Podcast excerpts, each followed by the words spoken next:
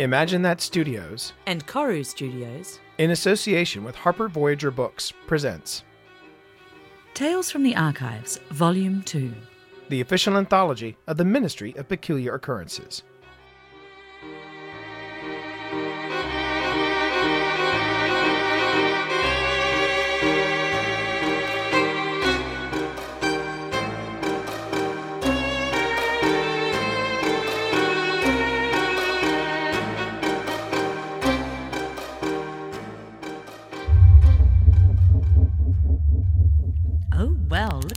Little trinket. At a glance, that appears to be one of Axelrod's creations. Really? How do you know? Simple. It's flamboyant, gaudy, completely overdesigned and overmanufactured, and on first sight its function is completely and totally unknown. Trademark Axelrod. What is it with you and R&D? Axelrod's quite brilliant, you know. For a schlock work, I'm impressed. His devices do not fall apart as with the lost scrolls of Alexandria in a gale-forced wind. Do you know in his workshop he actually has schematics for some flying city? Project Amperstam, he calls it. I hope the bloody thing comes with parachutes. Well, what about Dr. Blackwell? I have nothing against Josepha. Josepha. Did you two have an encounter? That's one way of putting it. Yes, Miss Broughton. Yes.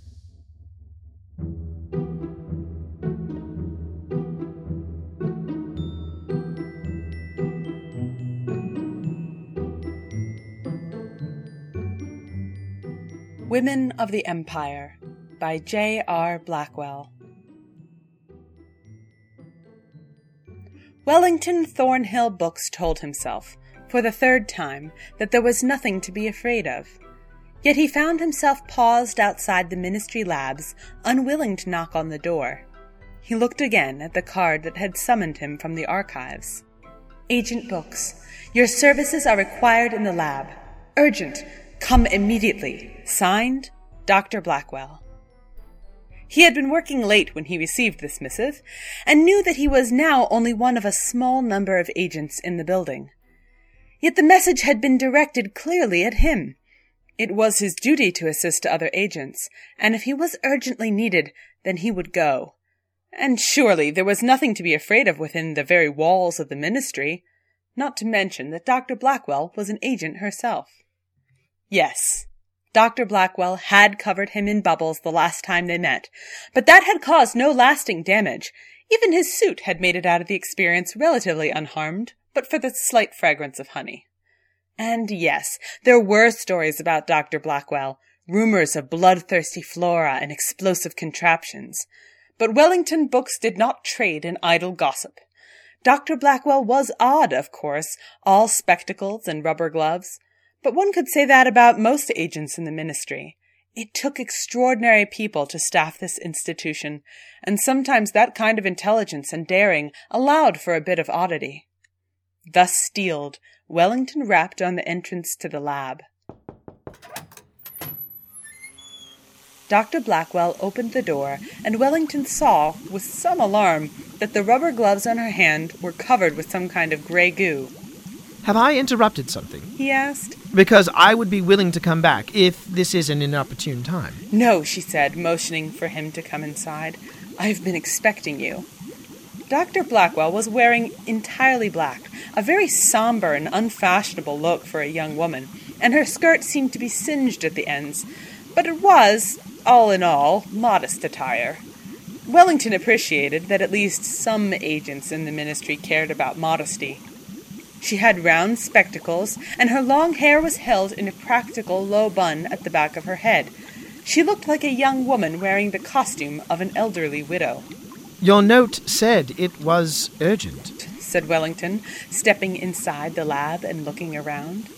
Dr. Blackwell's lab was covered with odd contraptions a chair with leather straps, a small desk covered with papers, and tables which had all manner of chemicals in neatly arranged vials upon them.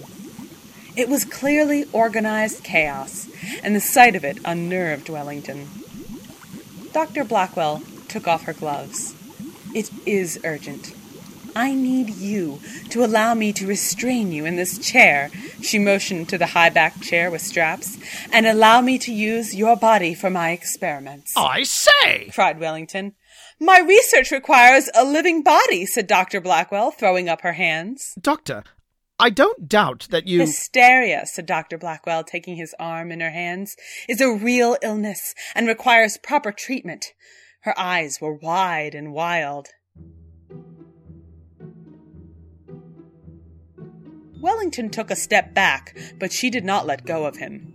Doctor, I am not calling your conclusions in question. I simply. She stepped toward him, her body nearly touching his, her face looking earnestly up into his own. Wellington Books, would you deny the women of the Empire relief? Wellington wondered how he could extricate himself from this inappropriate closeness. Of course not, Dr. Blackwell, but I fail to see. Dr. Blackwell jabbed a finger into his chest. And yet, here you stand, unwilling to assist them.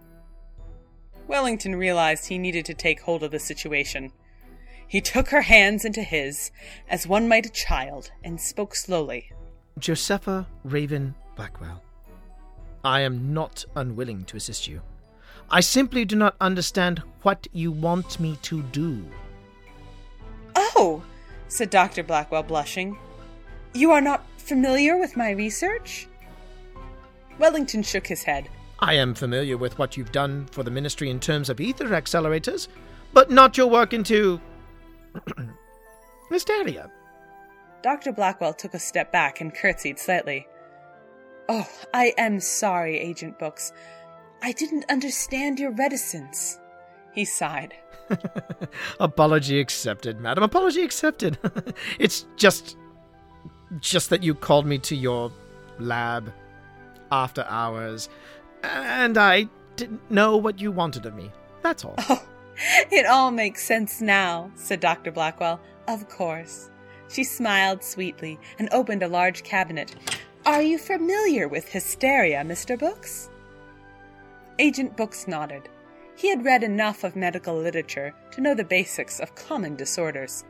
I know it is a medical condition that affects mostly unmarried ladies.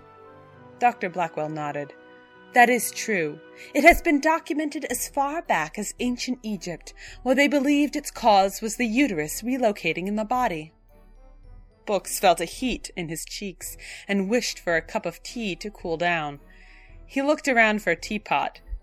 There was something that looked like it might have once been a teapot on a shelf, but now it had a variety of tubes weaving in and out of it. He gave up on the idea. Dr. Blackwell continued. Of course, now we know that is all false. The uterus hardly moves at all. She put her hands over her stomach. We now know that hysteria, which can cause restlessness, overeating, undereating, hair loss, fainting, distraction, madness, illogical thinking, and discomfort, can be treated. I was a pioneer in this research. Some years ago, I created a device to calm the humors of women and put them back into their right minds. Wellington smiled to himself.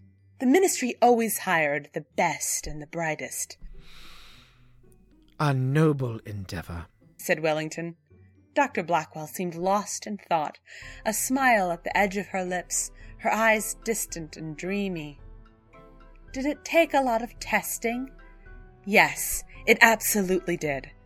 Did I have to experiment with a variety of speeds and tempos and shapes to get it right? Yes. She looked at him directly, her face firm. But it was in the name of science, Books, and I would sacrifice everything for science. Ah, science, thought Wellington. Good old reliable science. Nothing to fear here. She wanted his help with science.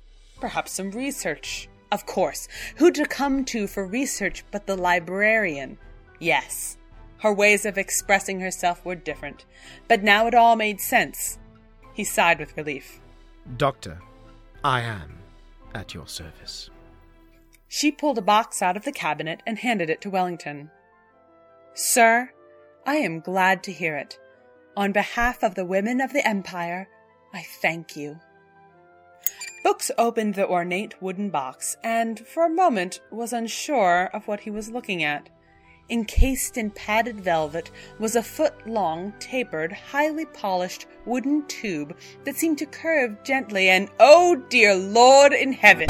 Books slammed down the top of the box. Madam! he exclaimed. I know, said Dr. Blackwell. It is amazing, isn't it?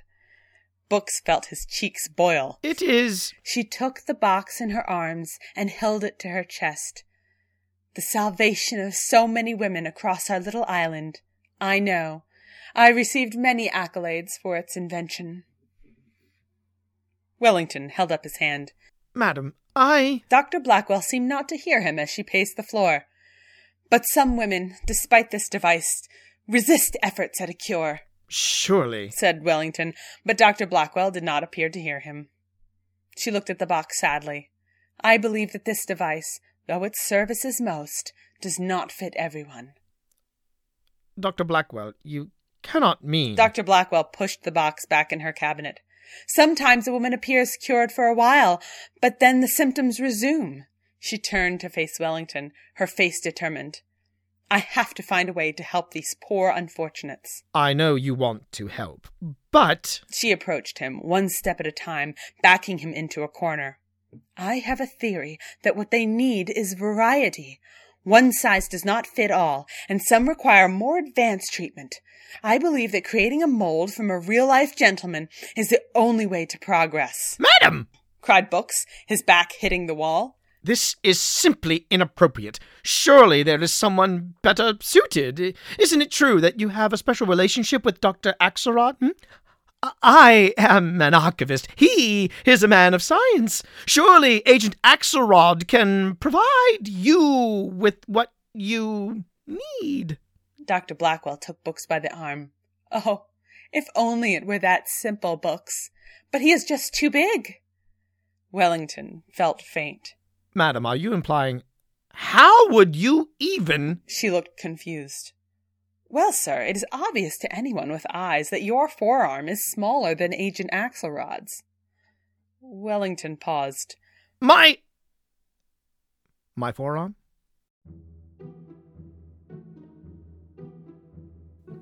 Dr. Blackwell turned her head to the side. Yes, of course. What did you think I meant? Book scratched his head. You are saying you need a mold of my forearm. She nodded. Yes, for science. Wellington laughed, which made Dr. Blackwell wrinkle her forehead in surprise. Then he shook his head, removed his jacket, and rolled up his sleeve. Well, certainly. He held out his arm. My forearm, Dr. Blackwell, at your service for science. Dr. Blackwell directed him to the high backed chair with the straps. If you would just sit there, sir. Book sat in the chair, which on closer inspection had large armrests that were made of metal. Dr. Blackwell flipped open the large armrest on the left side to reveal a tube that he could slide his arm into. The tube was metal and had a clear glass bulb at the end, through which his hand was visible. Book slid his left arm in, and Dr. Blackwell strapped his shoulder to the chair. It's just to keep your arm still as the solution sets, she explained. Of course, said Wellington. Lovely. Now, before I pour the molding solution in, would you be so kind as to position your hand thusly? She held up her hand and squeezed her fingers and thumb close together so that her hand formed a pointed shape, the middle finger at the top and sloping downwards. Of course, said Wellington. Fantastic.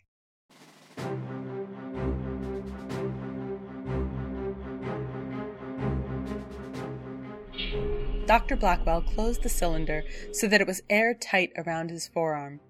Now I will start the flow of the molding solution into the device. She switched on a lever, and gray goop began running through a tube into the cylinder, flowing around Book's hand. Huh? said Wellington in surprise. It's warm. For your comfort, said Dr. Blackwell. You have thought of everything, said Wellington.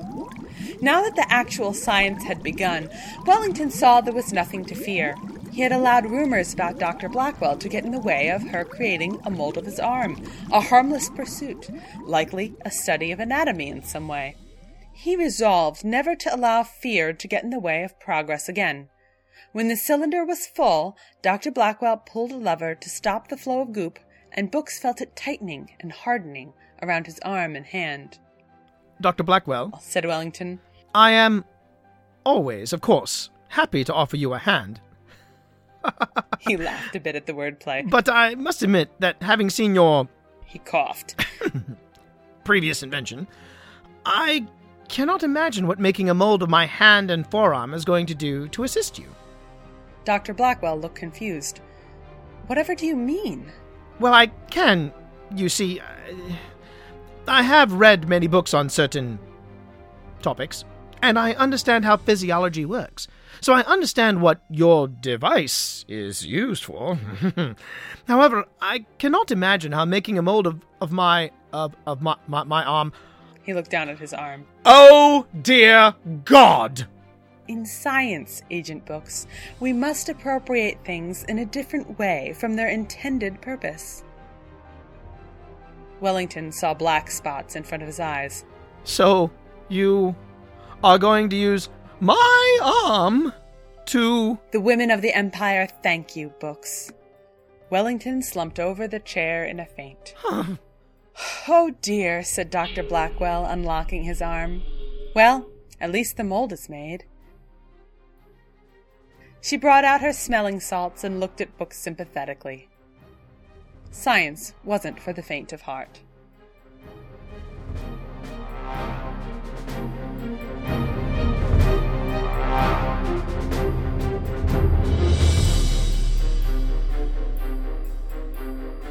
J.R. Blackwell is a writer and photographer.